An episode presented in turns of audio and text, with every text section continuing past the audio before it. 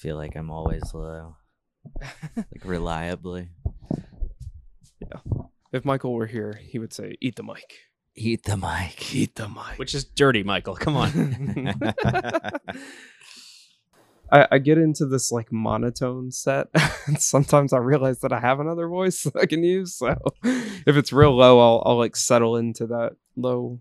I know the only reason you do this podcast is because you're fishing for a job on NPR. Like, I I Can have a chimney in my old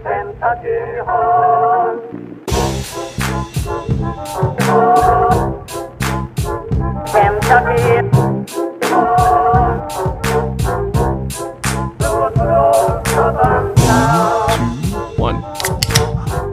Hello and welcome to another exciting episode of Kentucky Commons Radio Hour. Today I'm joined by John Renane, as always, Hello. and a special guest, Tommy Johns. Hello. Hi. Uh, we won't have Michael Muller on today, unfortunately. Um, we did just get back from a trip and he's feeling a little under the weather, so he'll be back next week. Don't worry. Um, but if you want to see all our lovely faces, please uh, pitch into the Patreon online. You'll get a full video feed of everything that we're doing here and hanging out in the shop at Brewgrass Homebrew Supply. Um, and if you're listening to this and have five seconds, please just drop a five star review. Let us know how you feel about this. Yeah, we're curious about where most of you guys are listening to this podcast. So leave us a leave us a comment if you're seeing this on social media, or if you're on a podcast app, drop a drop a little review. Let us know. Let us know you're out there. Yeah some content coming out that we have is uh we did go up to the great taste of the midwest um that's a major beer festival put on by the midwestern homebrewers and tasters guild um was a really fantastic time. We did take a quick detour in chicago and met up with the folks from revolution so we'll have a special episode debuting um probably later this week. It'll be outside of our normal schedule but it's a great episode. I think um, those guys were amazing to talk to and had a, a lot of insight um, so keep your eye out for that. That'll be a really fun episode to kind of divulge into a little bit more of the the barrel culture that we've been talking about for some time. Um, let's get this thing started. I mean, John, what are we drinking? So, well, uh, I think what we're going to crack, since you were talking about your fantastic trip, um, is some Wisconsin beer, and there's no more Wisconsin beer than New Glarus Brewing Company. We've got the Totally Naked, which is their pure and crisp uh, beer with nothing to hide, a Wisconsin two-row barley malt, ensures mellow and smooth body, noble hops. Um, and this is, I think, to style just a Czech uh, Pilsner, right? Yeah, yeah, yeah. just a Czech Pilsner, which if you guys have had New Glarus, you know that this is going to be fantastic. And if you haven't, you should.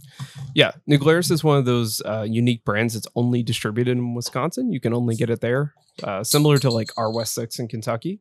So they're employee owned, also similar to West Sixth, and uh, they have a major presence there, and they make some really, really stand out and very consistent beers. So uh, always glad when, when anyone goes up there to get a haul and bring those back Indeed. um, because they are very good. So before tasting notes, would you like to introduce our de- guest so he can give tasting notes in context? certainly, certainly. Uh, Tommy Johns, uh, we have the co-founder of Neon Bites. Talk a little bit about Neon Bites real quick. Yeah, sure. So, uh, Neon Bites, we serve in a couple of different capacities throughout the food and beverage industry, primarily in the context of supporting messaging strategies for breweries, for distilleries, for restaurants, and that's in the uh, it's in the in the means both of developing a messaging strategy, but also just thinking creatively about how to visually communicate the work that they're doing and uh, also just developing visual content in a multimodal kind of capacity. So Yeah. lots of different formats, primarily through uh, videography. So primarily through branded documentary as well as commercial and narrative work, and then of course plenty of photography and some motion graphic style kinds of communication as well. I've gotten into saying like, and just I've, I've seen some of your all's work and it's fantastic.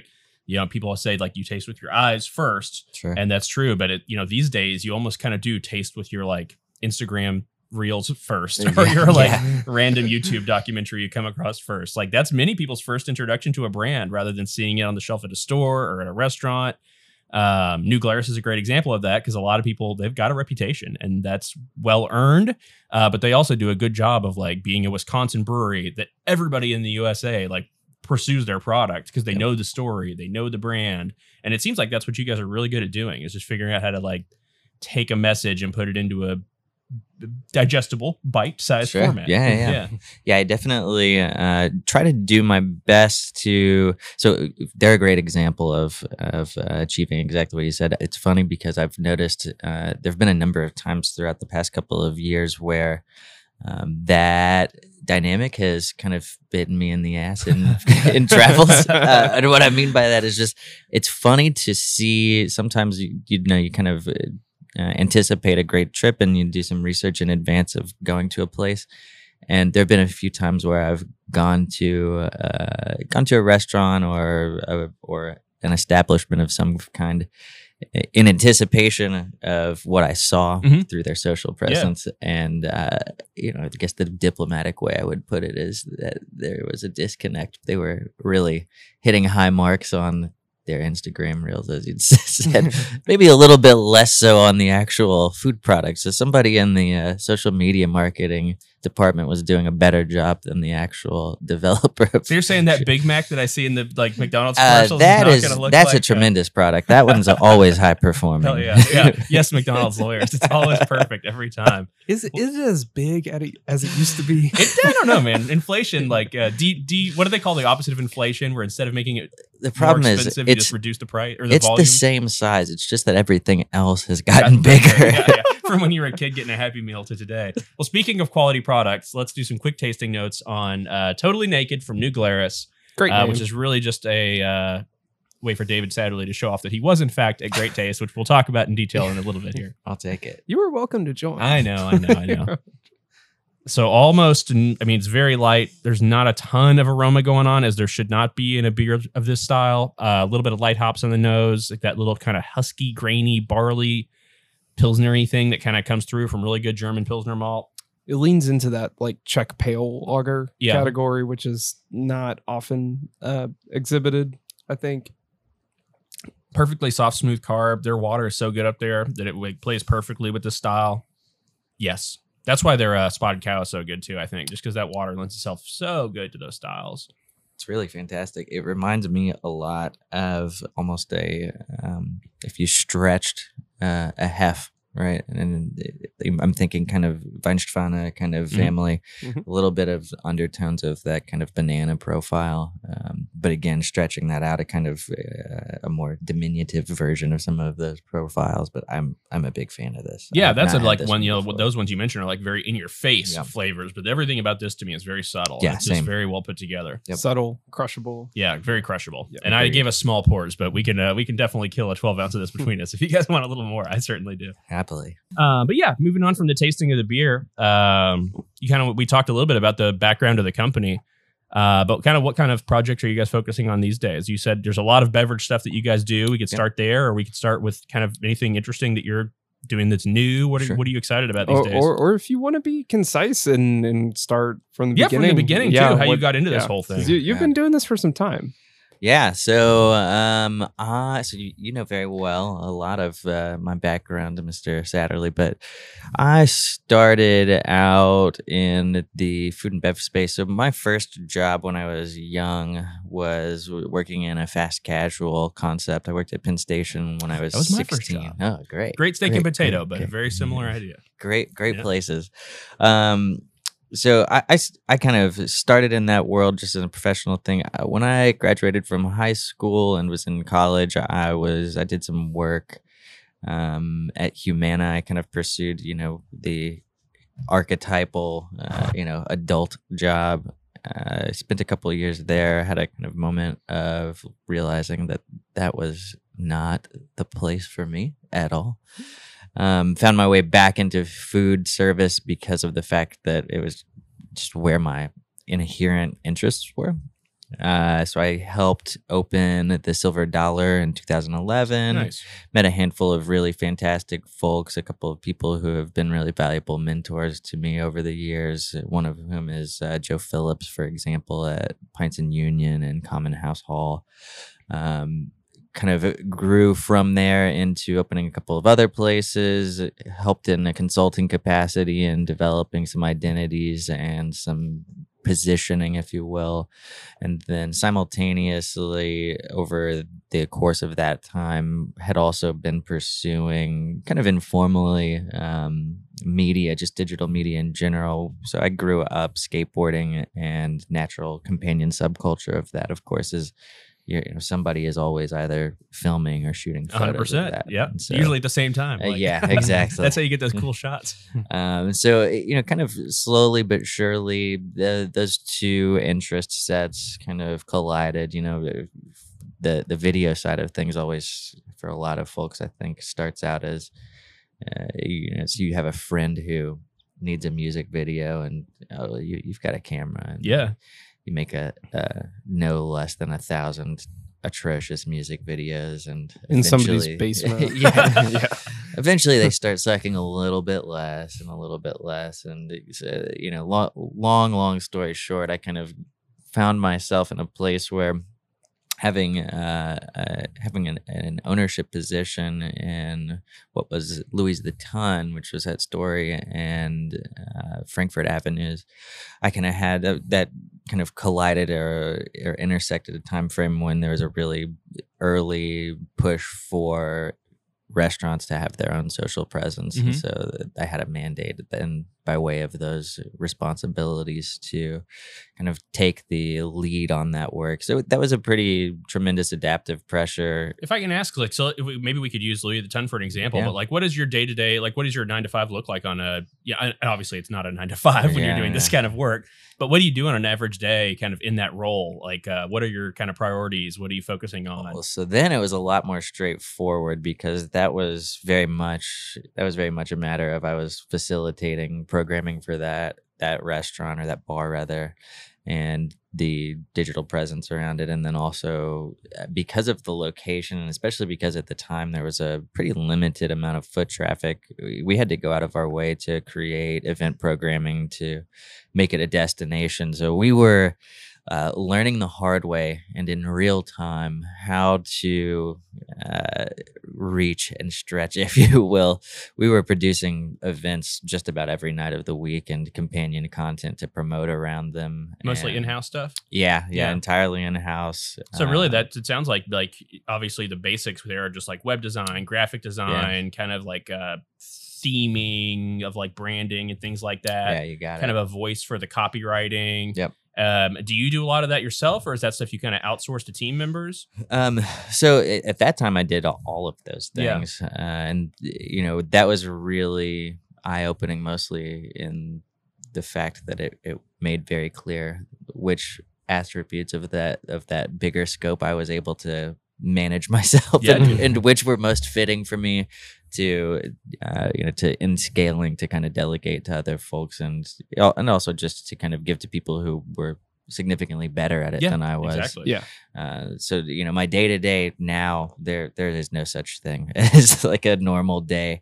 Uh, I work in a lot of different arenas at this point. I work with a lot of different uh, brands, um, and their needs and the means in which we engage with one another are pretty dramatically different across the board. So I work uh, with a lot of distilleries, for example. I have relationships with a lot of brands that are strictly um, oriented to the development of content. And then I have others that are more in a consultative capacity.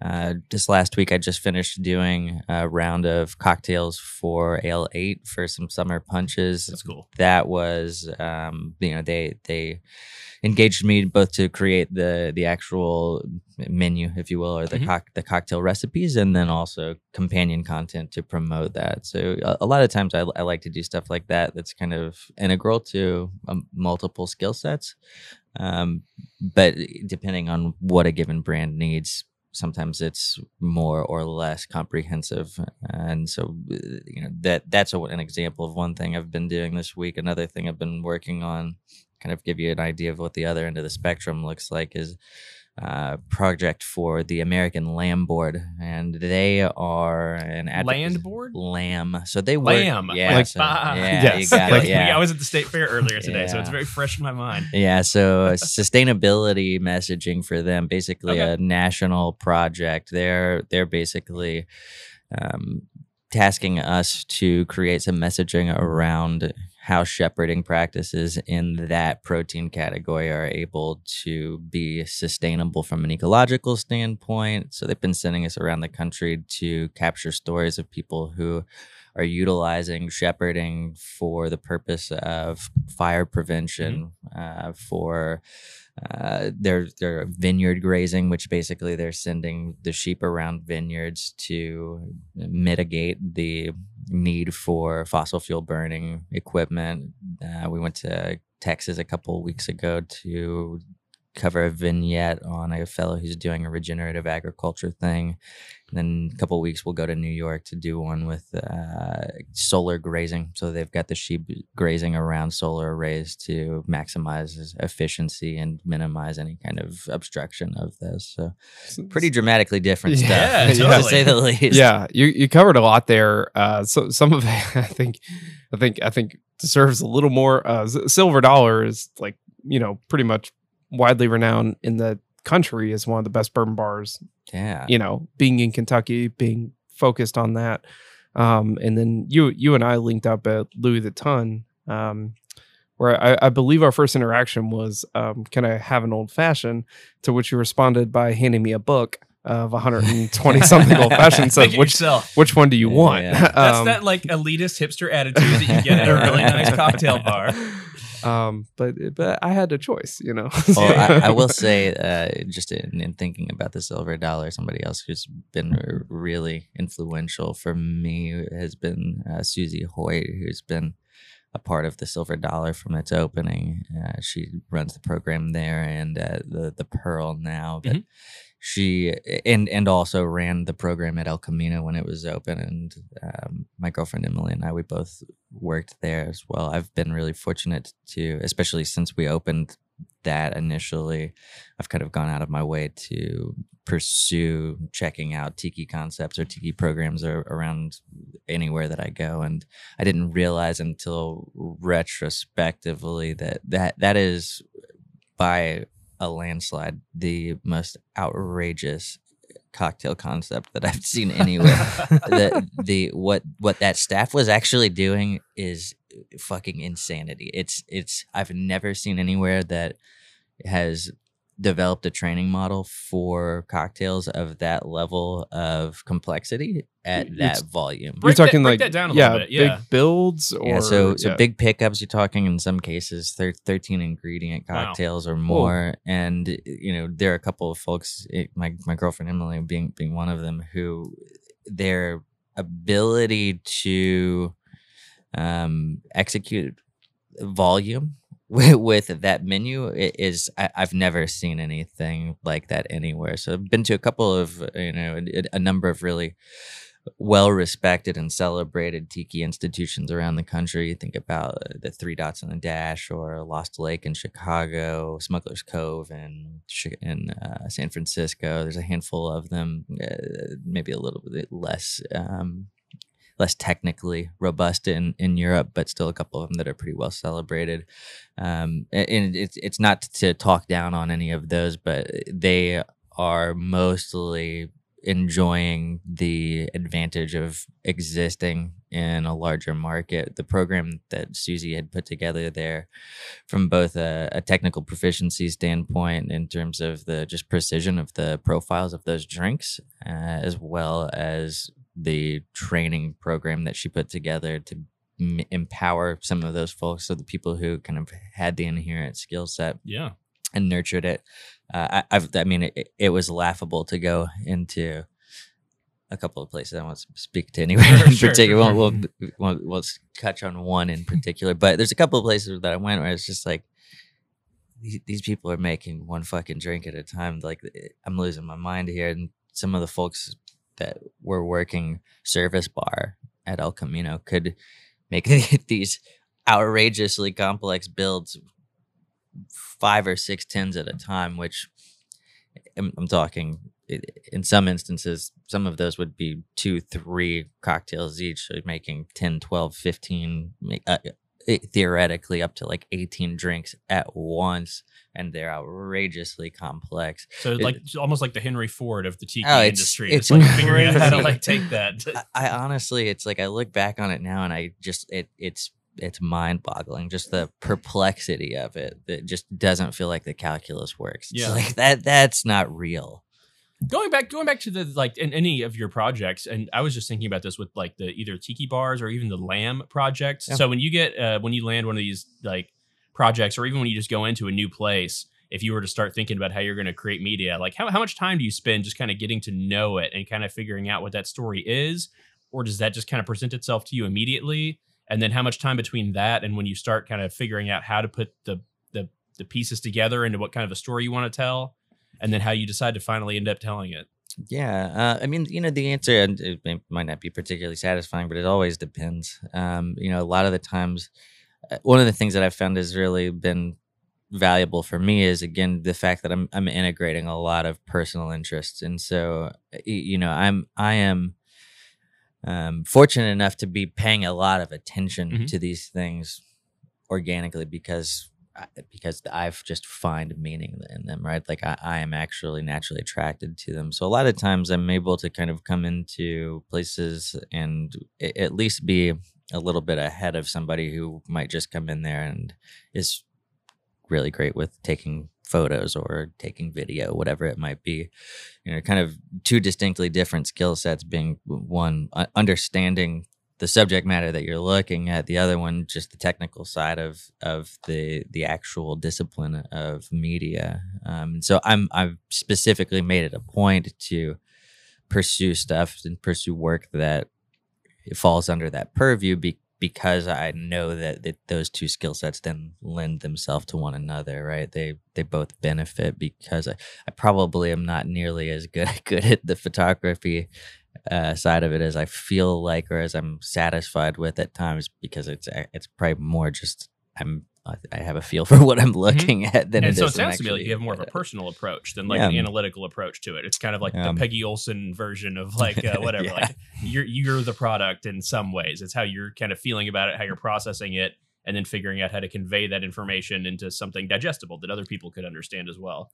Is that accurate? Yeah, I mean, I you know the thing about it is I feel like I feel like that's kind of the case for everybody. I I may just be uh, invested in being a little bit more honest about it or more explicit Mm, about Sure. it. You know, not not that I'm saying anybody is is dishonest about it per se, so much as I, I feel like I I don't see how we can. I don't see how we can like dis disentangle or de, you know detach or decouple those things from one another. I feel like every anytime you're presenting an image and especially anytime you're presenting a video in any way and and even more especially anytime you're doing anything that bears semblance to the format of, of documentary whether that's branded or whether that's intended to be presented as more objective it, it never is you know it's it's it's always uh, articulated through the prism of whomever is actually holding the the controls. Yeah. Is there um you know, so you, you've been doing this a while in, in, in various uh spaces, but is there since we're on the topic of just talking about like creative, is there any like rookie mistakes, like any any like uh pitfalls to avoid for people trying to like you know i- i- approach the space because you you you are an entrepreneur Don't start a podcast. yeah you you built this i mean uh, along with your team but I, I yeah. mean, I- I think the rookie mistake is is like is inhabiting the the mindset that you're a rookie, right? like I think shut that the fuck up. Like don't let that stop you. Just you know, I think more than anything, it's it's just a matter of you know none of the the, the biggest rookie mistake that I can point to it in in my view is just the tendency to like fail to give ourselves credibility for you know our potential or for or for like f- buying into the the myth of of uh forgetting that like none of us understand anything Yeah. intuitively right? Like we we as especially when we are nascent in any skill set we we have a tendency to beat ourselves up a little bit and say oh well look, look at you know compare ourselves to this person or that person. It's like that fucking person doesn't know that intuitively right? They they just happen to have been granted access to a body of insights for which they are also not responsible. Or they might just have a really good person managing their brand yeah, image. yeah, exactly. Right, right. Or yeah, or even worse, they actually literally are a fraud. yeah. yeah, you, you don't want to fall into that uh, Dunning Kruger. Uh, yeah, Right, yeah, for so, so kind of. So, or if Yeah. you do, you might end up like president of a major corporation. So I don't know. It goes fa- both fa- ways. failing up has always been one of my favorite concepts. yeah. Well, I mean, I th- you know, I think that that that whole kind of notion of um, y- you know of however you want to think about it, however you want to characterize it, whether it's Dunning Kruger, whether it's that notion of being a fraud or being found out, um, imposter syndrome, whatever it is. You know, I think that that stuff is that stuff is both something to like you know kind of keep at arm's length but also it's like it's it's a valuable thing if you can internalize it in a way that doesn't end up crippling you from putting another step forward right Yeah, you know keep yeah. yourself humbling if it can be a gating mechanism in that way then it's a good thing I, I think I think I think imposter syndrome is a total plague, especially among the millennial generation. You you just have access to all of this content. Sure. It's in your face. It's a constant stream. You know, you- you've heard the term like doom scrolling. Yeah. Um, like you know, Heard the term. Like it's, Yeah. it's my life. I, I do it.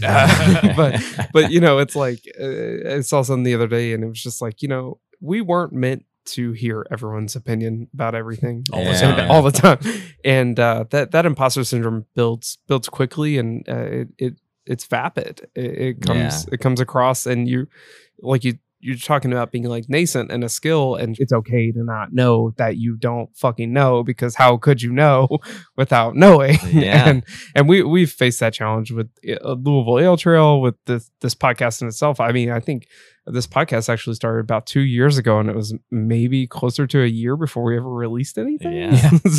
and we, and we look back on those and we're like, oh my god! But you know, just the fact that we got it started and get it got it rolling was more important than the fact of producing a, a premium, you know, a Sure. refined product, and it just takes time.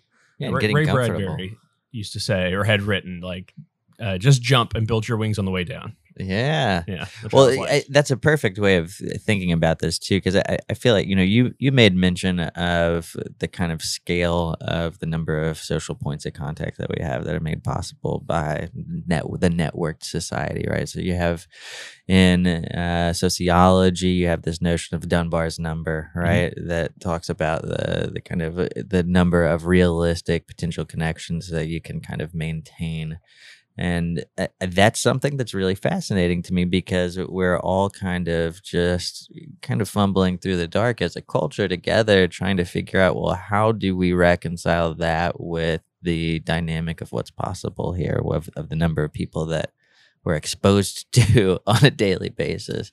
Not only is that the case, but we- we're specifically, you know, the the uh, function of focus is something that we are that is ex- an exception, not the rule to our nature. And so when you just put us in front of a, a group of social stimulation that's more than happy to take our attention.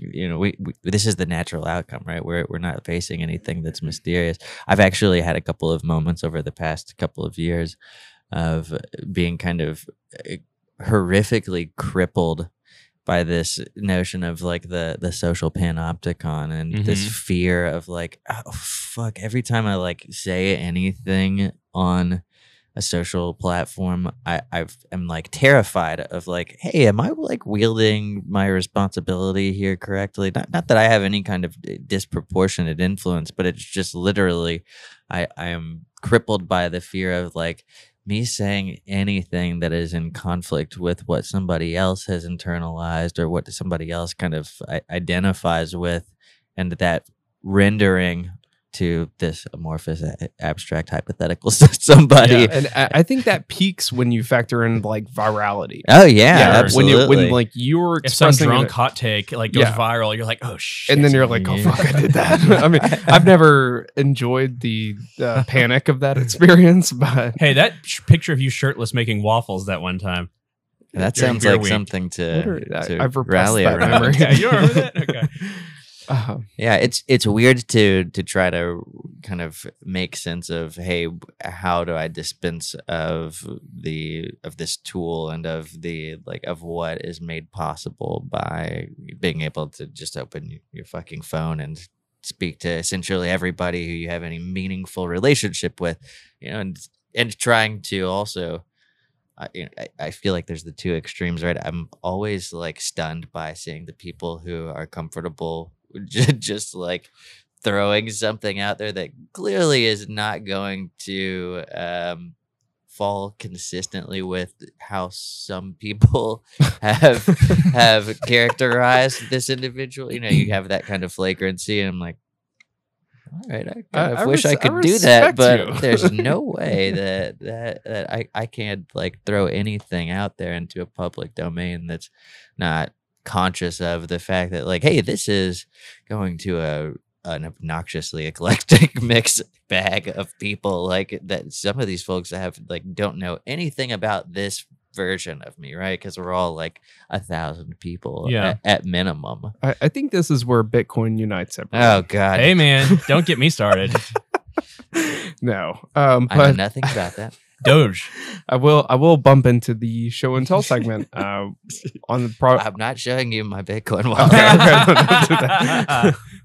One, You one- cannot see my as a, as a, somebody who's interested in, in media, this is a, a quote that I am always um, puzzled by and uh, like to meditate on. Does the medium is the message mean anything to you?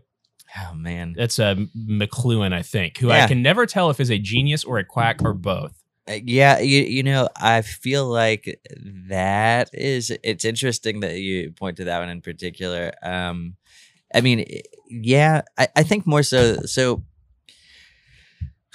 yeah i i spend a lot of time thinking about kind of um the metaphysics of language and philosophy and eh, and e- for me i think more so than anything that resonates with me in a linguistic capacity in general. So you know, I think that that specifically that is historically attributed to this notion of Like a la Wittgenstein kind of ideas.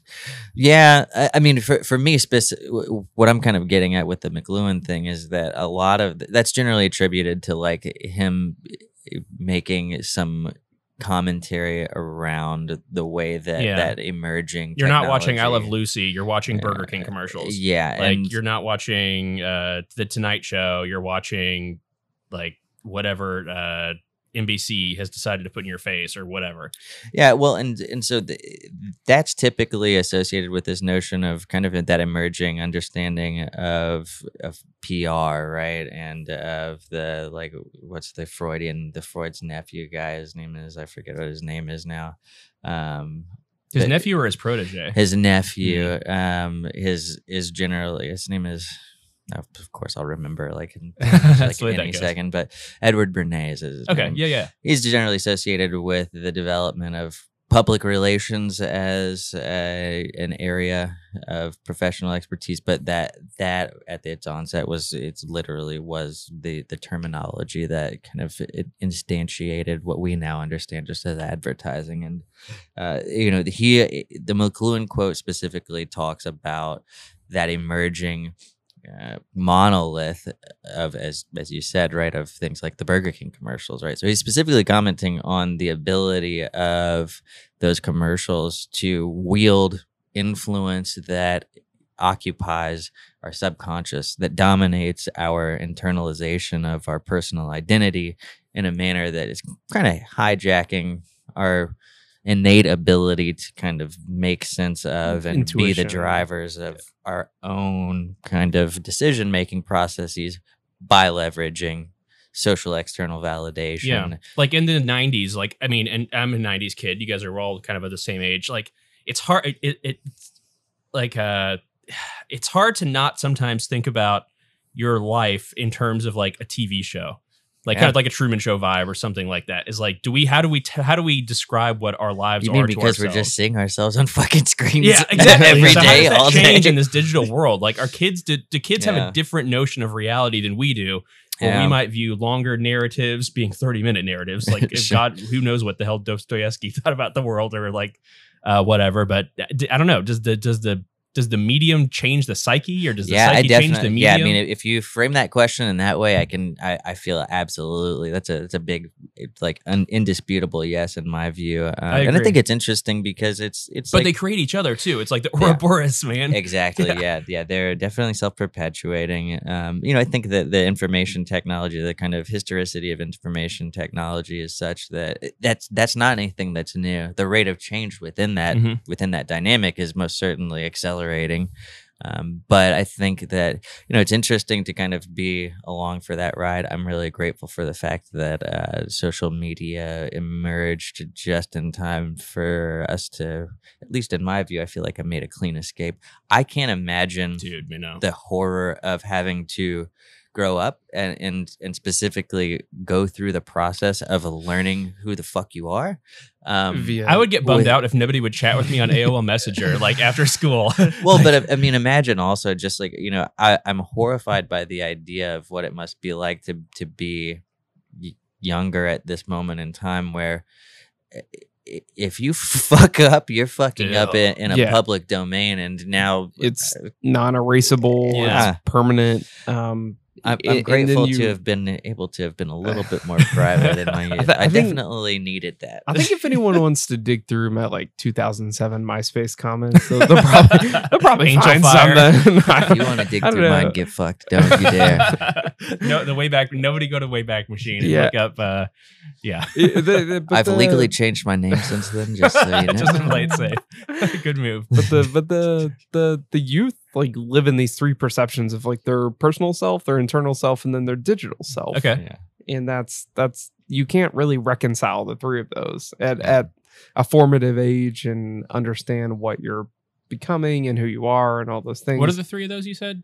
um for me it's the the physical what you know how you perceive to your uh you know peers around you Yeah. um the internal how you look at yourself reflectively and then the third being digital and how you perceive yourself online which is obviously a facade So, Interesting. That's I've never heard that described that way before. That's I- very interesting. I think that that's a. I think that you kind of point to something that's actually uh, admirable or a, pl- a positive in my view, though, right? Like I think that uh, the domain, like the digital domain, as much as it is uh, a fabrication, you know, I think that it, it's also just as real as these others, which which It's isn't paintings. Like, well, uh, yeah, right. I mean, you know, the think that the thing that is important to keep in mind is that you know w- we are both individually and as communities at whatever strata you want to think about that, right? Whether that's you know we, the three of us as a community here right now, whether that's as a city, as a nation, whatever identitarian angle you want to think about it as, right? What underpins all of that is is stories, whether mm-hmm. it's the story that we're telling ourselves about ourselves in order to reinforce our own identity, or whether it's what we're telling each other about. Well, this is what this is the glue that holds that group together. That same mm-hmm. principle, you know, I think that there's something really kind of special about the value of a, a digital identity as being this opportunity to deploy reflection and to articulate an aspirational version of ourselves especially so long as we're all on the same page as recognizing that that that that is an aspirational version of ourselves right? Rather than oh well you know i, I think rightfully you, you kind of alluded to the fact that hey a lot of people run with this and pervert it and it ends up being a, you know uh, a, a domain for misapprehension or dishonesty. And and that's not something to be celebrated i don't think. But you know i think that the the reflective self is is most certainly something that i think is worthy of consideration It's hard not to look at that painting, The Myth of Narcissus, where he's like going down into the water and just like imagining somebody like looking at an iPad of their own like TikToks or whatever. I don't know. like, I don't know. It fre- freaks me out. incredible incredible You know? I will say you you have tried to make these references on every single podcast. I know. This is my, this is my guy right here. This is the here. first is time great. this is love Yeah, this is great. This is so great. good The- the- I, I'm just gonna give you like ten seconds for a Jungian quote because you you always try and Uh, what's swing an applicable one here, man? I don't know. Uh, I- the the thing that uh, that would resonate with me about that is that like we actually do like think in stories. That's the thing that I was thinking about like that. And I think that's more like uh, what maybe Adler or something than than uh, the Freud Jungian people, but like that's that's and to me that's what connects with that medium as a message thing. It's like Yeah. The pe- your mom and dad tell you stories growing up living in a cave, and that just keeps happening. And the stories change, and the characters change, and then that builds the archetypes, and then like that's how we think. Like that's how we see the world. That's how we interpret things. Like why is this a table and not a pallet? Yeah. Uh, that our grains came in on, which it, Yeah. they, it's both at the same time. It's a table because we're using it this way. Like, and what is a cell phone? Like, what is Yeah, fi- I mean, Facebook? What is fucking uh? You're spot on too in terms of the the kind of headspace that I occupy a lot of the times. I mean, these, these things are inseparably intertwined from the work that I do. Right? It's like, you know, I, I the the corporate job that I mentioned earlier. I left that out of horror because it's at- not that. The idea of what they This were This is doing. a phone. You use this phone to call people that owe you money, and you yell at them or like whatever. And I- you- I also- using extraction, all that Yeah. stuff. I, I worked that that same place as you, and I remember uh, the day that I got fired from there, and I, I was all sad, and I walked in, and you're like, "High five! what do you mean, high five? I got fired!" And you're like, "No, fuck that place." Yeah. I. I, I, you know, speaking of, of language, I, I remember the day that I fired myself from that place. Okay. As I specifically, I, I made that decision, and I remember deliberately giving no heads up to any of the um, parental people or any kind of anybody who was held that kind of place in in my life because it's like these motherfuckers are going to tell me to give them a notice. If I give these people a fucking notice, that means I set the stage for being able to crawl back to these assholes, and I'm not doing that. sure? I yeah, exactly. Yeah. So I I did learn that in their corporate lexicon, they um they they have if you dig deeply enough, you'll find the words voluntary exit. So that was I called called my supervisor up and said, Sir, I'm gonna gonna p- deploy my right to voluntary exit I love it. effective uh, an hour ago. Yeah, I mean, Kentucky's a right to work state. It al- also could be a right to exit state. Yeah. Oh, apparently as long as you're not going to Indiana, Like, let's keep it here in Kentucky. Um, let's let's segue that conversation maybe just into the beverage industry and then go into show and tell. Sure. But No, do, no, do no, any of these trends? tell. Okay, let's do that first. dude. Uh, yeah, yeah, yeah. So Let's I mean, we, tell. we talked enough. I would like to have another beer. Okay, let's do it. There's backup beers around too if anybody needs one. You good? Yeah, I'm Okay. good myself. Thank you. Uh, is that to me? Is it? Yeah, yeah, yeah. Okay, yeah. So I. I mean, I don't know what's in this. Yeah, tell us. I see a sticker is, that says Bunsen um, Union. I'm familiar with that. Psilocybin tea. oh, No. well, this is How about long is this get a lo- podcast? 27 hours. and it'll be over in 11 minutes. Uh, so uh, this is uh, Shippingport Kolsch. oh, yeah, dude. and Friend of the show?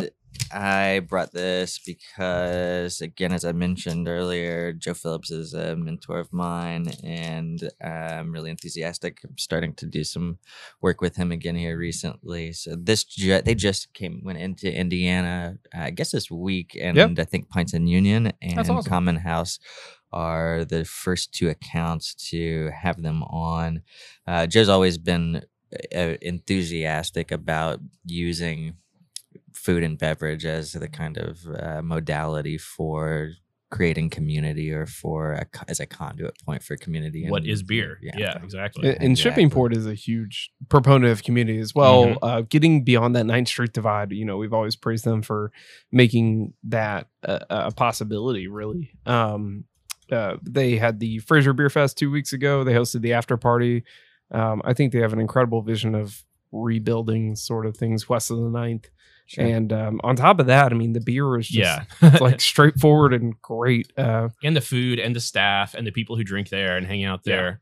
It is it is truly community based. Um, they thrive Thank on sir. that uh, via pop ups, via uh, just small batch beers that they're working on. Um, some things that came out uh, in the last couple weeks was the uh, wasabi, which was a wasabi pea and jasmine tea. So you uh, like that, lager. but you hate Kyle Jan's horseradish vodka. That- Is that what I'm hearing? I'll say the horseradish vodka was definitely a curveball. Um, and I didn't know what it was, but I, I recently found out that most American wasabi is Horseradish, really just horseradish, yeah. dyed horseradish. and if you eat it. the real stuff, you'll just snot out of your nose. Oh, this real stuff is very hot. yeah. yeah. So I kind of want it now. But It's not even like hot. It just like goes onto the back of your eyeballs and makes liquid come out. I don't. if my uh, occupant- Direct channel of expulsion.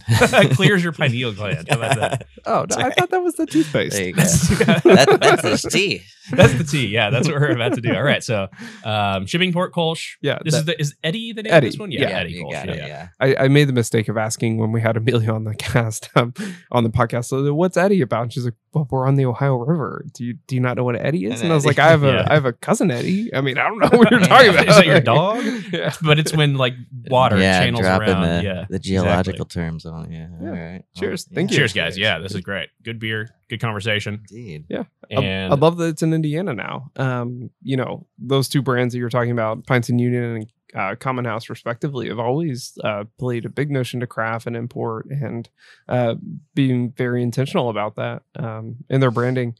Um, it, it really like for a, a while, probably still, but um, about on every Sunday we we head over to Indiana because you know you do Louisville five days, six days out of the week. You go to Indiana on Sundays and see what's going on. There there is a lot of stuff over there in Southern Indiana that's really worth visiting, and uh, those are definitely top two on my list. yeah. Yeah, I agreed. Um, you know, I think so. I do. oops, Sorry, I do a lot of work in, uh, like at least adjacent to the development space, and I think the round number that they kick around, who knows what this number, how accurate it is, but at least the number that I hear often is thirteen billion dollars of development money in the city right now Wow. um, you know you think about what the implications are for that you look at examples bad one being nashville that has grown in a kind of offensively undesirable manner I kind of agree. Downtown Nashville stresses me out. So it's great. I, but it I love to out. visit Yeah, that's and good way then, I, then I also love to leave. um, but, but you know, there are you know some of the examples of places like Austin maybe being a better example of a, a more sustainable growth mechanism. Um, Unless you're talking about their power grid Right, right, yeah, and I, you know, I, or I don't, water. I don't know that there's anywhere that's a perfect. So I, I think like what's interesting for us right now is I, I think that looking at Southern Indiana and the, you know you've heard for years, and I'm you know it's not my place to comment where we are in this in this process or the degree to which it will or won't happen. But thinking about the idea of uh, Southern Indiana as the Brooklyn of Louisville is a really romantic. I always to like me. to refer to New Albany as the Tijuana of Uh, Louisville. yeah, I love that. That's but great. That was back when the old distribution laws were more heavily enforced. You could go over to keg liquor and you could get all the amazing beer that Indiana got that we couldn't get here. It is. It's a, That's it's a incredible. silo. And you might have come home with that. Well, I'll, I'll leave that there. You Well- might come home with a little bit more than beer. you know, I think that there's a, I, I think we internalize a little bit more of a kind of a of an identitarian rift at this point, but I, I suspect that with that much development money, you know, a, a responsible and and like an ideal uh, realization of of growth looks a lot like integrating those neighborhoods Mhm. more readily into our communities and kind of more normalizing the idea of crossing the bridge. I, I think Yeah. obviously a lot more so than folks in Manhattan, for example, maybe do with Brooklyn. Even Louisville's uh, the the uh, whatever they call it, the Big Four walking bridge or Mm-hmm. whatever. That's been such a great way to go experience uh, Jeffersonville over there. Yeah, and absolutely. that's Common House, and uh, there's a ton of other great restaurants and bars and boutiques and coffee shops and ice cream. Like, and you can go walk to the waterfront, and then it's like takes what 15 minutes to walk across that bridge or Yeah. something like Yeah, that, and then and- you're in downtown Jeff. It's scenic. Yeah. Uh, I think I think I've said it more than once, but like having spent some time in Austin, it's like, what's Austin like? It's like, well, if Louisville and Southern Indiana merged, that would be Austin. Yeah. You know, yeah, yeah, for sure. Yeah, and, you know, I think that what's interesting, I think about this a lot too, is like I- I- you think about the the Portlands and the Austins of the world, and you know, to a lesser e- extent, but arguably to some extent, Nashville also. Their their maturation as cities, I think, came about at kind of at the end of a very distinct developmental era from the, the macroscopic viewpoint. I, I don't think you look at like for example, you look at some of these trends of actually deurbanization that are happening. A lot of, especially after the pandemic, a lot of young professionals kind of um, retreating back into rural settings, especially as Yeah. remote work makes that more viable. Um, and I think that that probably has pretty profound implications for what the future of urban development and implicitly urban planning looks like. So I think that you're probably we're probably not on track to see as aggressive uh, a a kind of rush into these fledgling developing uh, markets such as ourselves or at least prospectively such as ourselves you know if we were to realize the kind of maturation that one of those markets has i don't think it would look the same because of those changes and i'm really enthusiastic about what that could look like because Mhm. it, it, it in my view sounds like it could look a lot like a very tasteful and a very a, a a better version of developing as a city as opposed to just Because being we have time to think about suffocated. it. You know? Yeah. yeah, we yeah, don't have to like be in a mad rush to like build build stuff or whatever. And eh, it's the middle way, you know. You can't do you can't go the other direction or whatever. But yeah, I think Louisville's in a really interesting spot as well. Like Yeah. we've It- got a lot of potential. And it, it- if we're being honest, there's a lot of city left. Yeah, yeah, develop. exactly. Yeah, yeah, for exactly, sure. Exactly. there's there's a lot, A lot like to grow a into. whole lot. and I feel like into. the the fact that we're doing it now, we're kind of like we're getting into this new kind of uh urban environment where instead of things coming top down, things are starting to get built more grassroots to me, it feels like. Sure. Um, so kind of giving communities like a chance to access resources to redevelop themselves instead of like being redeveloped. you Yeah. know? Yeah. I don't know. Our our take on at least the brewery side of things has always been like, yeah, there there's a lot. There's more than there's ever been. We're seeing you know 50 percent growth year over year, but l- look at the places there aren't. You know, and it, it's it's all like very concentrated Mhm. when you when you look at a like a map. It's it's right there, and you're just like, okay, so there's all this other Yeah. space. Well, Shipping Port's are a great example because like the, Uh, the that's a start though. Yeah, ex- no, no, no, no, yeah. Well, yeah, yeah, exactly. Um, you could look at that and say, "Oh, somebody's trying to come and put a brewery in Portland," but Amelia lives like right there. Yeah. like this is Amelia's neighborhood, and that's why she wanted it to do it there because it's like this is my community, and I want to build this for my neighbors, and I want it to be a place I can hang out with my friends and my neighbors. And she has succeeded. Like, uh, I wouldn't say beyond anyone's wildest dreams because. Like it's this is exactly what I thought Amelia's brewery would look like. Oh, and she's that's killing also that, in my view, always means like, hey, that that means in that same spirit of what you're saying, there's there's lots of room to grow into, right? Yeah. it, it takes that innovator that that vision the entrepreneur to to really build upon that and and do it you know and do it the right way and i think that like encompasses a lot of the conversation we have Yep. about being intentional and being um, you know getting rid of some of those uh factors that stop you from your growth uh, as far as I, like you- when you said Yeah. that, I just started thinking about that, uh, like the uh, like oh whatever phraseology we were using, where the like your imposter syndrome type thing. It's Yeah. like it's kind of the same thing with building new businesses up. It's like no, you're you can start a business in your neighborhood, like you really can. Like it's Well, I- hard. I, but- also always think of building businesses as being a, a dialogue, right? And it- like you make the first move if you're if you're the the business founder or owner, but you you, you then have to interface with the community or with your your patronage, however, you, whatever that might look like for your business, and a- a lot of the times what I've seen with folks who I've had either direct or indirect relationship or insight to the dynamic of their business with.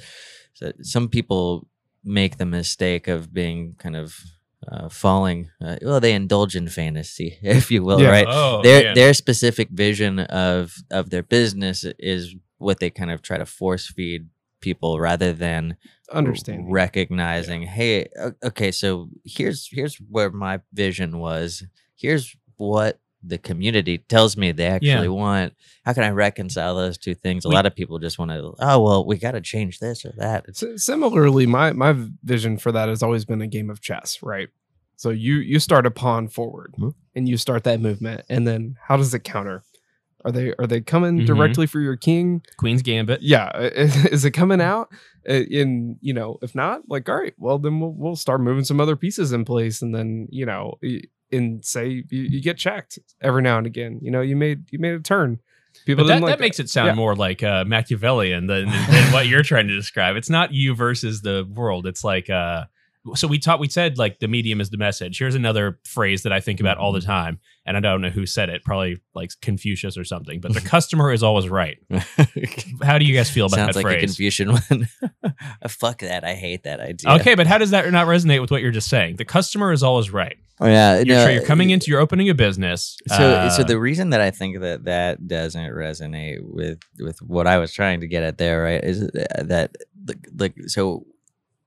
I think that the the mentality there is about strictly proceeding and conducting your business from the standpoint because this is essentially the the counterpoint, right? The dichotomy of that, right? Like the that suggests that do anything you can to make sure that you achieve maximum profitability right? And i think that for everybody who's conducting who's operating their business and that's the reason that they're in business like fuck off. Like that's that's not right? Like you've you've completely you've completely missed the whole point like to, to everything right? Like that's like I or alternatively, I feel bad for those people because like that's how they're that's how they're spending their time.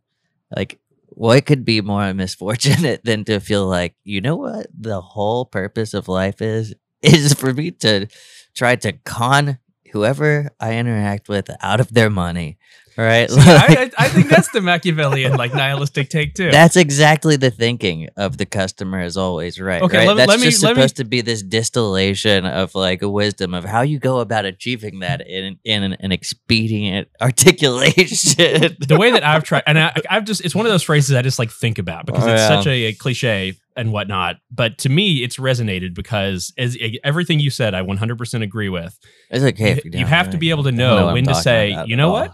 No, no, no, no. You're absolutely right. The, the the distinction I try to make is you sometimes you will say that is not my customer, Yeah, and Yeah. that means you're not right. yeah, that's You're- a great. But if I'm going to say that to you, that means like, well, Yeah. don't expect me to shop here again. yeah, no, I mean, I Okay. think if you're, you know, but you if- shouldn't be a dick about it. and if if you have like in a situation where that that's an option, and I, I totally agree with you then, right? Because eh, in that scenario, then The customer then then the, the, thing that customer allows you to have that communication with the broader entity that you're interacting with. A- and Im- implicitly right the way that you just framed that right if that's if that option's on the table then what it means in in my thinking is that you're occupying a space that suggests that the the customer is not this static and fixed thing it's not a it's not a target for extraction but it's actually something that is amorphous and Yeah. is kind of a, a guiding point for keeping you honest and keeping you um, Not invested in the principles like, this is wrong. We're changing Yeah. this. Like the customer's always right. yeah, and if you can, you know, if you can create a scenario for yourself where where your patronage um, serves in that manner, right, to keep you honest and to kind of be a check on your integrity and the principles that you're hoping to embody in your in your work, then yeah, by all means, I'm definitely a supporter of that thinking and that phrase in, in that scenario. And we So- can, we can parallel that back to beer, right? Yeah, yeah, sure. Yeah, yeah. The, Let's the way that brewers envision their creative respect in how they brew beer and what beers they want to brew isn't necessarily the hottest style, most uh, sought after. And then there, there's this compromise of we'll we'll do this and we'll you know add whatever fruit and whatever to make sure that like this is appealing to a broader audience, but that it's not the creative vision of what you know that that person wants to do and there there is like a huge dichotomy difference of like okay well i can make 18 Czech lagers and they can all be amazing but uh at the end of the day i have 18 Czech lagers Right. and uh I'll, probably go out of business soon Yeah. unless i unless, Unless I, you're Pilsner Urquell. but, but there there's a lot of um, conflict there in just deciding as a business how you how you approach those types of things and and what you fold on and uh, as a as a member of the nerd community you know it's always like the, the loudest majority or loudest minority.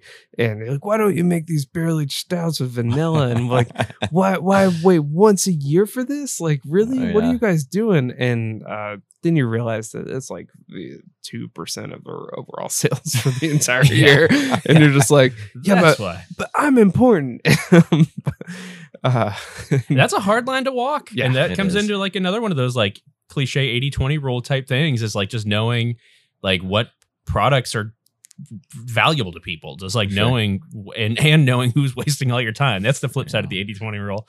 Is like 80% of your time will be taken up by 20% of your customers and Yeah, Uh, Pareto principle. the uh 80% of your profits come from 20% of your customers. There's some overlap there, but it's definitely not a, a matching Venn diagram or whatever. Yeah, it's difficult to try to, you know, I think that's one of the things that I that I try to grapple with and uh, admittedly try to as frequently as possible be stubbornly defiant of is just eh, the this kind of this notion that you that you are obliged to forfeit or forego personal identity if Mhm. you will uh, in exchange for you know by one measure profitability but by a more charitable and by a more honest or at least by the other side of that token right for literally for uh existential continuity right So I was we- gonna say for likes. yeah for likes yeah, yeah it's the same thing. yeah exactly right yeah it's a subsistence of likes Yeah, I completely agree. And but that te- that that resonates back with what you were saying earlier, which is like the, the product is you. yeah Um, and that gets lost a lot in corporate America because you're I mean, going we talked about Henry Ford earlier. It's in some context, but he put the cog in the machine, and like maybe that was Eli Whitney or whatever. But like, um, humans became parts uh, Oh. at some point, and then the question is, what is the machine? And that's the story that we're all trying to figure out now. And the parts are changing very rapidly, and the uh, fucking uh, like owner's manual got like burned sometime Yeah. back during the Library of Alexandria going down or something. like we don't have the owner's manual. We're trying to figure yeah, this we don't know thing what out. Yeah. yeah. the battery is drained right now, especially after the last two years. you know i think i see i see a lot of folks who um i feel like justifiably kind of rush to criticism of the capitalistic enterprise for, and, and like I- i share a lot of the distaste for what i think that at least on the surface that that represents as a philosophy. Um but uh, there's a really interesting interview from like early 70s it's like it's noam chomsky and michel foucault and he's talking Mm-hmm. yeah. uh, it's really really fantastic there's a section where noam chomsky is talking just about you know, if, if it's true as i believe it is that a fundamental principle or element of human nature is this need for creative inquiry for creative work then then it will follow that any decent society will maximize the likelihood of uh, mitigating these forces of coercion and depression and suppression uh, that that exist as a kind of historical residue in any society, our, ours included. Which is ultimately entropy, like of Yeah. the universe, you know? yeah, Things uh, fall apart. and and I think that, you know that's it. It was really insightful to see that and to kind of you know because I've I've been I've most certainly found myself sympathizing deeply with with a lot of that those arguments. Like I said, um, and it was really refreshing in that moment to at least to feel like I had found a bit of a path to feeling a little bit less benighted and a little bit more kind of like oh I, you know what this this feels like we're actually in the natural sequence of things right Mhm. to feel a little bit more kind of you know maybe at home in the universe or in the timeline if you will as opposed to just feeling so completely anachronistic and like well what the fuck are we doing here it's like actually okay yeah it makes perfect sense that an increasing share of folks out there are looking out at the contours and parameters of how sociopolitical power is distributed and they're saying well this is not fucking right Right. right which was that those like uh, they were pivotal figures in the existential like movement too which is Yeah. just like uh existence precedes essence. You have Yeah. to figure that shit out on your own but that's somewhat i wouldn't say nihilistic. It's somewhat uh i don't know.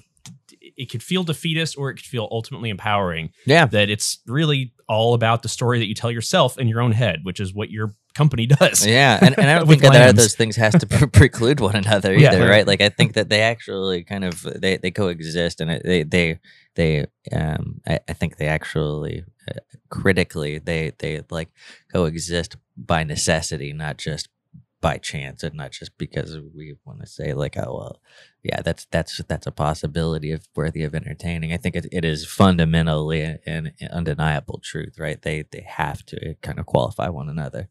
I completely agree. And and you brought us this beer, but you also brought us the second part of the show and tell, which is Oh. an item that is Oh, not beer. One thing beer, one thing not beer. Yeah. We've done the beer, which is Uh, amazing. Yeah. So let's see, what did I bring? Okay, so what I brought is a book called Ways of Curating by uh, Hans Ulrich Obrist. He is a Swiss uh, curator, uh, fine art curator, really fantastic. So again, David, you know, have spent you have been participant in a lot of the ways that I have kind of uh, worked to use the work that I do or have aspired to use the work that I do to promote the development of communities in various ways, especially in physical spaces when when I had a little bit more of a direct relationship with programming in some of those spaces. Um, enthusiastic to probably be reprising some of that work here soon. But um, this has been a really great book for me. It's really interesting. I'm rereading it right now, and it's really fascinating to look at this guy, it- you know, on the surface, the thinking it, it renders as kind of a snooty thing. I was like, oh, this guy's a fucking, he's a fine art curator. Like, get Yeah. this guy the hell away from me.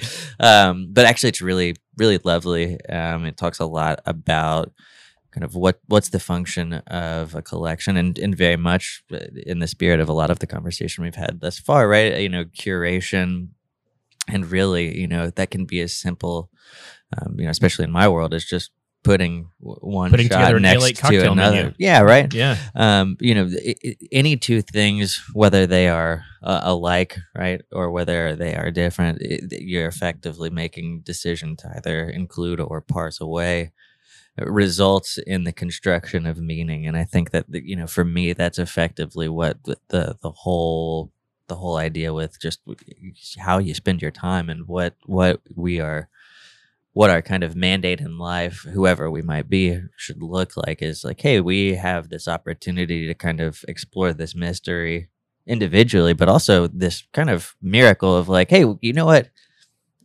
Weirdly enough i can just move my fucking face and your thought or my thought can be marginally or at least approximately reconstructed in your mind brain brain mind system and yours. Like we can interact with each other. Like and we so frequently fail to appreciate that the miracle that that is and that we get to not just explore that mystery ourselves but also oh we we we get to do that collaboratively. And Over the internet. like- yeah yeah and over the internet right? And get to say like oh yeah like here's what i got over here. Like does that check out over there? Does that make any sense? Am Yeah. i am i out of my mind? Am i on track? You know um and so yeah curation just as as this kind of um as this modality of thinking about things and synthesis of experience is something that i've been thinking a lot about lately and really trying to wrap my head around and trying to kind of incorporate as a eh, kind of a meditative practice or kind of just like um, a practice of stewardship to to others in my life. Uh, so that that's why I brought that book. Heck yeah. Thank you. Thank Yeah. you. That's a great share. Yeah. Um, never heard of that, but uh, I think might might be interested in checking that out. Is he from Denmark? He's Swiss. Okay, never mind. my memory serves me correctly. I think he's pretty like pretty well circulated on the fine art scene though. It's short enough read that uh, it's it's worth the rolling the dice on it. Find good picture. Put them on wall. He look very good. Yeah. Make sure level. Yeah, yeah exactly. Yeah. Um, we, we often like to talk about like the pulse of beer in the industry. Um, you have a specific uh, knowledge in beverage space. Um, I think I'm I'm taking a little bit away from that and noticing a couple things. But um, are there any specific trends in beverage that you're seeing? I think uh, personally, I'm thinking of um, clear spirits coming back into the fold, Yeah. like Horseradish vodka. Uh, yeah, maybe more tequila mezcal type deal. Um, and then also Campari. I, I see it Mm. everywhere now. It's sure. just like the coolest thing. But Yeah. anything you would uh, see is uh, up and coming or trending as far as the industry goes? Well, so I mean, just uh, not even personal uh, suspicion so much as just the obvious. I mean, you just this isn't my number to give. It's just a, a matter of fact that agave is obviously, uh, from a sales standpoint, domestically, really, it, its rate of market share uh, grab is is becoming outrageous. Really? Uh, they're they're starting to dominate the trend. The trend lines are definitely favoring agave. Um, Just in terms of a fermentable, or is there a pro? Is that a I- product? I, mean, I mean, just in terms of mezcal they and did do with it. tequila Okay. specifically. I'm just yeah using the agave as just the kind of blanket like for like those two. saying sorghum or Uh, saying yeah. like whatever. Yeah. Yeah. Um. So uh, mezcal and tequila are really That seems starting to displace, especially a lot of what the uh, American whiskey category has enjoyed over the past handful of years. Uh, You know, not that I think that the that enthusiasm for bourbon or for American whiskey is going to disappear or anything, but I think that it, it- people are going to be really mad at me for saying this, but I, sorry, but I, I personally prefer uh, tequila is my, my Podcast over. sorry, Podcast over. yeah, tequila is my spirit of preference personally. Um, Do I you have really any idea? love Of, like, it. do you have any theories about why, or just like what that what's I, going I don't on? think you you know I, I, a lot of people in these kinds of conversations. I feel like the kind of de facto is to pontificate about. Uh, well, you know, it's here's the reason for this trend. I think it really it is just social momentum more so than Yeah. anything. I don't think it's that that product in or its denomination of origin or or the methodology behind it. I don't think there's anything inherently better about that or better about a bourbon or anything. You know, for for me, I think that we have these beautiful pockets of uh, you know culinary and distillation ethnography that these spirit categories represent and they're all equally worthy of consideration they're all agree with you. beautiful Yeah. they're all really they have their place um, one of the things for me you know you talked about clear spirits Mhm. um, one of the things i'm really enthusiastic about i was just in montreal a couple of weeks ago um, and got to try a couple of truly fantastic gins that are very much following this kind of uh, trend in the at the moment of being of leveraging local botanicals and that idea of hyper local gins it's interesting you know I'm, I'm kind of uh, trying to wrap my head around the market mechanics of it because un- unfortunately the challenge is hey how can you make a mass market appeal for a local montreal gin? So a lot of those distilleries are going to face well really your dominant market is going to be local and uh essentially you know your Regional. tourist market Yeah, right yeah, like yeah. oh which for me now anywhere i'm going i'm going out of my way to look for a hyper local gin i got one in mexico city back in november that's a prickly pear Ooh. and rose hip i think So gin does not have to just be juniper. no no, No, not at all Okay. No, Yeah, I had so- a aloe Yeah. gin. Yeah, and, yeah. and that, that was fantastic. yeah the the federal standards of identity for gin and that's domestically i mean it's they're they're very forgiving you Okay. can you got a lot of variation that's possible you don't even actually have to have juniper per se um, a lot of people will are, are going to lean into at least using it even if it's marginally so because that's what the popular lexicon Yeah. for gin is right so a lot of people are not going to recognize it as gin if you don't have some That's degree of it The corn mash of bourbon. Yeah. Yeah, sure. Yeah. Yeah. um, but especially like in in you know in, in na- international markets, you have a lot of interesting things. One of uh, one of our buddies, Brian Downing, he worked um, worked with us at, at El Camino. Worked then after that at Copper and Kings for a little while. Worked with Diageo on behalf of uh, Dickel and Bullet. Did some distillation work through a couple of those of those um, uh, professional periods of time and is now working on behalf of a distillery called Talking Cedar in Washington State. It's the first. I'm sure I'm, if, if you fact check me, I'm sure you could probably get this a little bit more precise, but I believe that the, the language is something along the lines of it's the first distillery in the States that is fully owned by a native tribe Oh, cool. and they have entrusted him and his background in the distillation space to help them bring that project to life. And one of the first projects he's going to do is I don't know if I'm allowed to give a lot of detail about it, but it, it's essentially going to be there will be gin that will specifically utilize a lot of those crops, specifically what he's trying to, or well, a lot of those botanicals, native Mhm. botanicals. I that think I know region. what you're saying. Yeah. And he's trying to also, interestingly enough, I really liked this play. He is looking to emphasize utilization, not just of regional botanicals, but also specifically invasive botanicals to Yeah. play uh, a role in thinking about the stewardship of the ecological um, character and quality and integrity of his home. You know, I wonder if there's any like cultural cultural methods like associated with that. I don't, I don't just- but that that's a really the first. Yeah, I mean that's that's an incredible project. yeah, it's super cool, and I- I, I can't think of anybody who would, would be more uh, deserving or fitting for that. He's he's worked really really hard. You know, he used to tell me at Copper and Kings, you know, I'm not working here be- because we do things the easy way, and he he most certainly. Uh, put in some great time. Really, really fantastic individual. I'm excited to see what he does with that project. And that seems like a growing trend in America, at least among the Utes, uh, Yeah. the Utes such as ourselves, Yeah. uh, present company excluded, at least me. David's a youngin, but like I don't know, people seem more interested in that than they are in uh, like cheap off the shelf uh, stuff these days. Which you know, Yeah, agreed. I'm, I'm fantastic. I'm, really um, pleased to see that that seems to be the trend in consumer behavior is being one more towards concern for. I mean, especially uh, you know in the spirit space. Anytime you're talking about putting a toxin into your body, it's Sure. better to have a damn standard.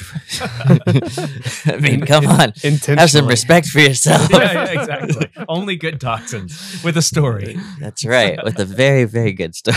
The most pure. Yeah, yeah, they'll they'll do some other stuff too. That's just kind of one of those uh, you know kind of bootstrap projects. I, mean, I don't want to mischaracterize it for him, but you know, reliably when you're kind of getting a distillery started, you know, you know the protocol is kind of hey, let's produce some of the stuff that we can produce quickly, make it possible to do some stuff. But they're already barreling like single malt American whiskeys that they'll obviously will require some maturation, so you know we won't see those for a little while. But his his kind of orientation to uh, thinking about how to innovate in this space and where opportunities are are as yet unrealized is, is really exciting. Hell yeah.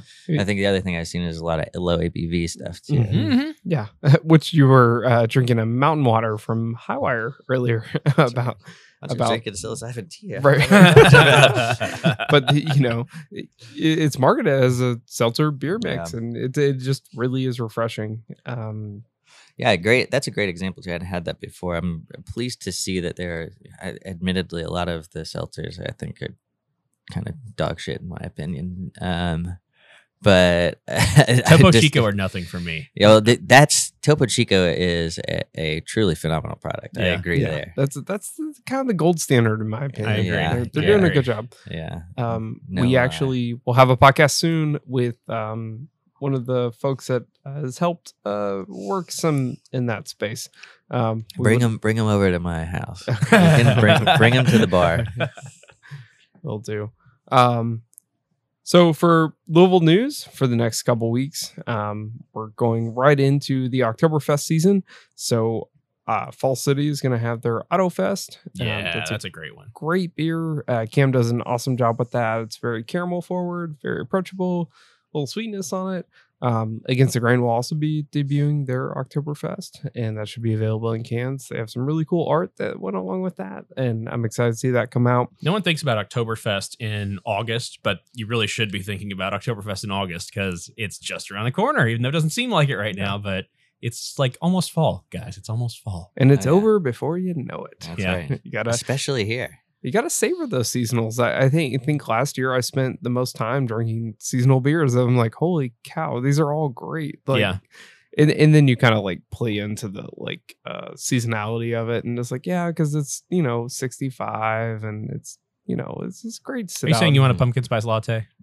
I do. I do right now. Yeah. Pumpkin spice lattes after the podcast in this nice August weather. Don't there's there's no shame in a pumpkin spice latte. this, this is not a PSA for PSLs. I'm just Ah. saying. Listen, you you are not the people who consume the pumpkin spice latte just because you consume the pumpkin spice latte. Okay, don't let people ruin a fantastic experience for you. I, I think I was compared to a mint julep. Like I want exactly one pumpkin Yeah, spice there latte go. every Perfect. fall, and I'll enjoy it. And then I'm like, all right, coffee. if it's extra sweet, I'll take one daily. Oh, it's fine. That's no I, problem. I think you and I have had the same conversation about cheeseburgers, but Sounds um, about right.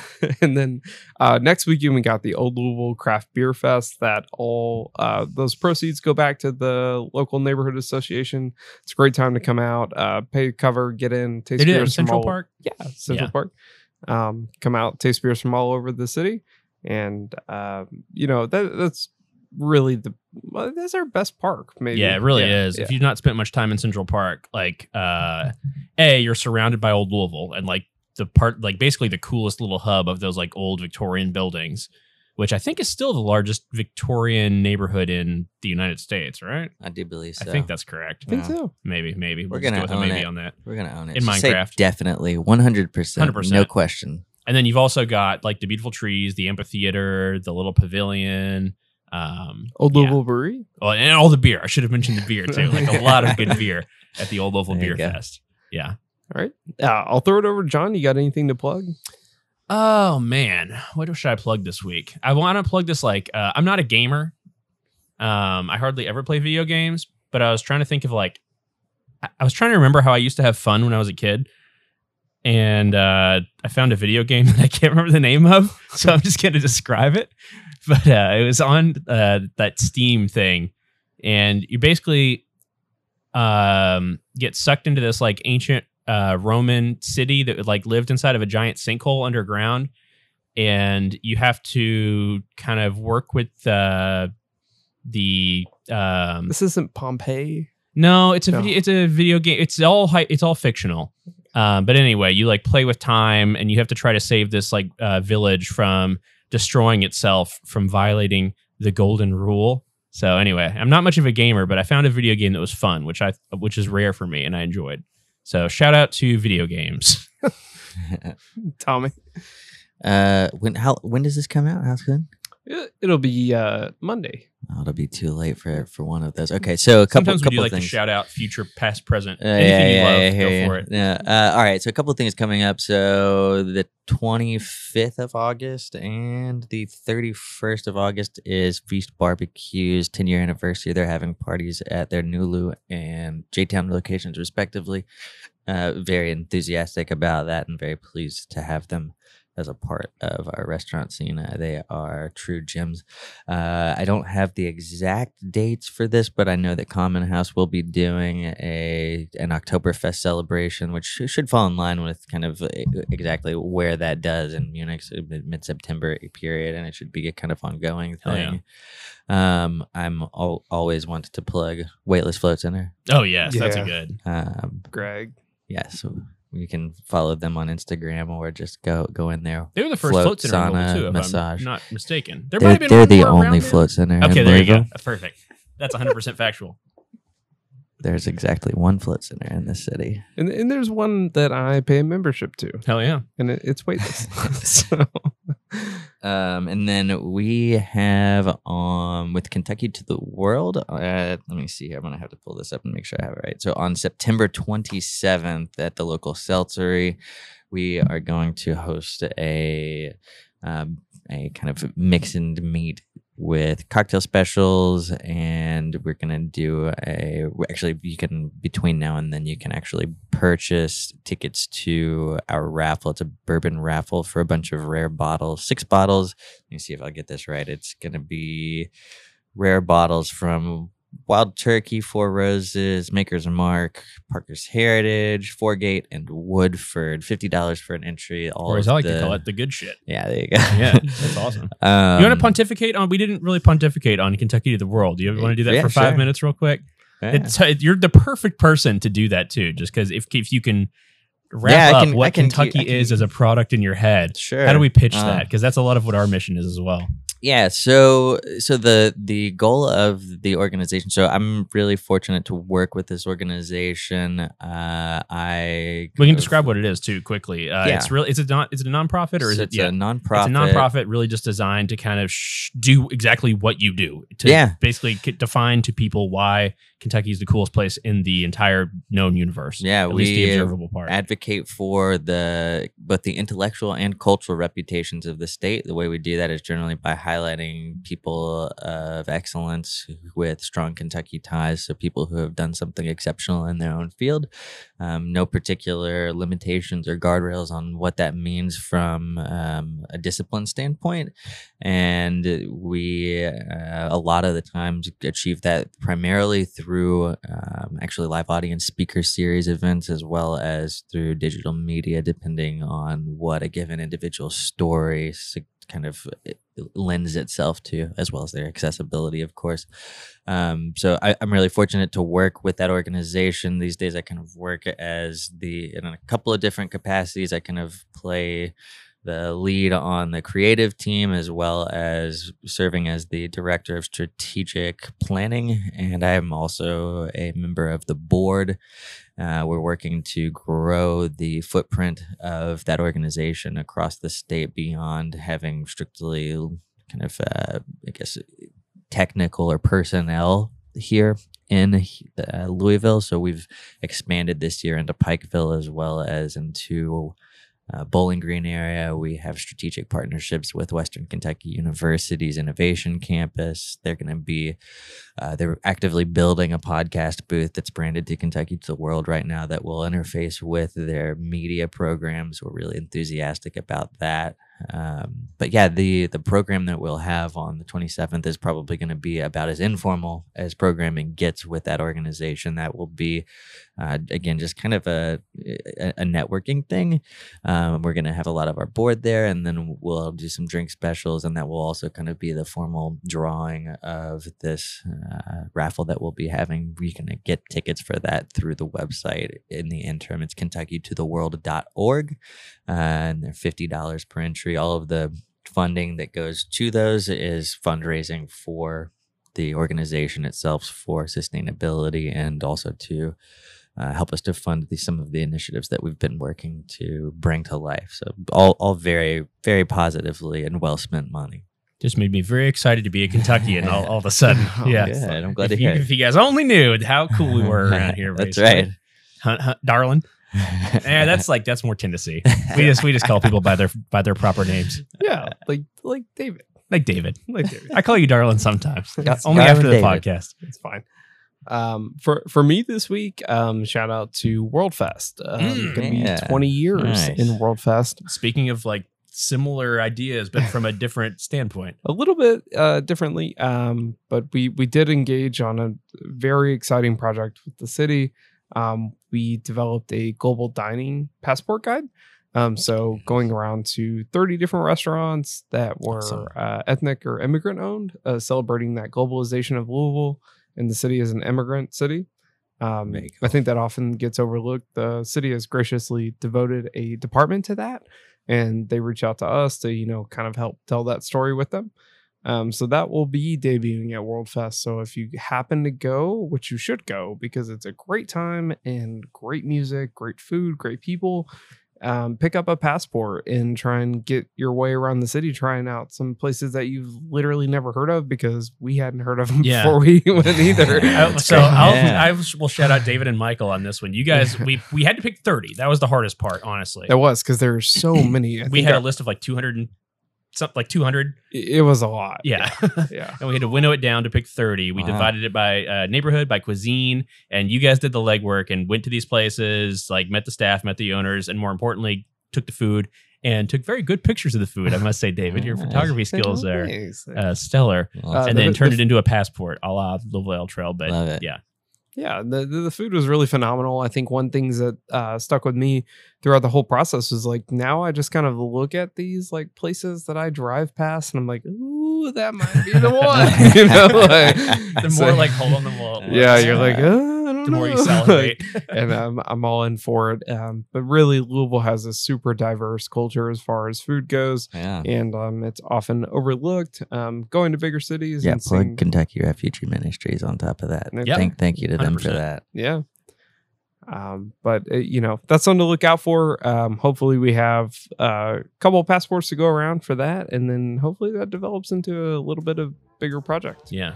Very cool. Yeah. But uh, thank you for joining us this Yeah, evening, dude. Tommy. Yeah, this is Appreciate the, it. by Yeah. far our most like uh, psilocybin tea based podcast uh, to date. I think it's just Kolsch, guys. It's Mission accomplished. All right, thanks, guys. Thank you.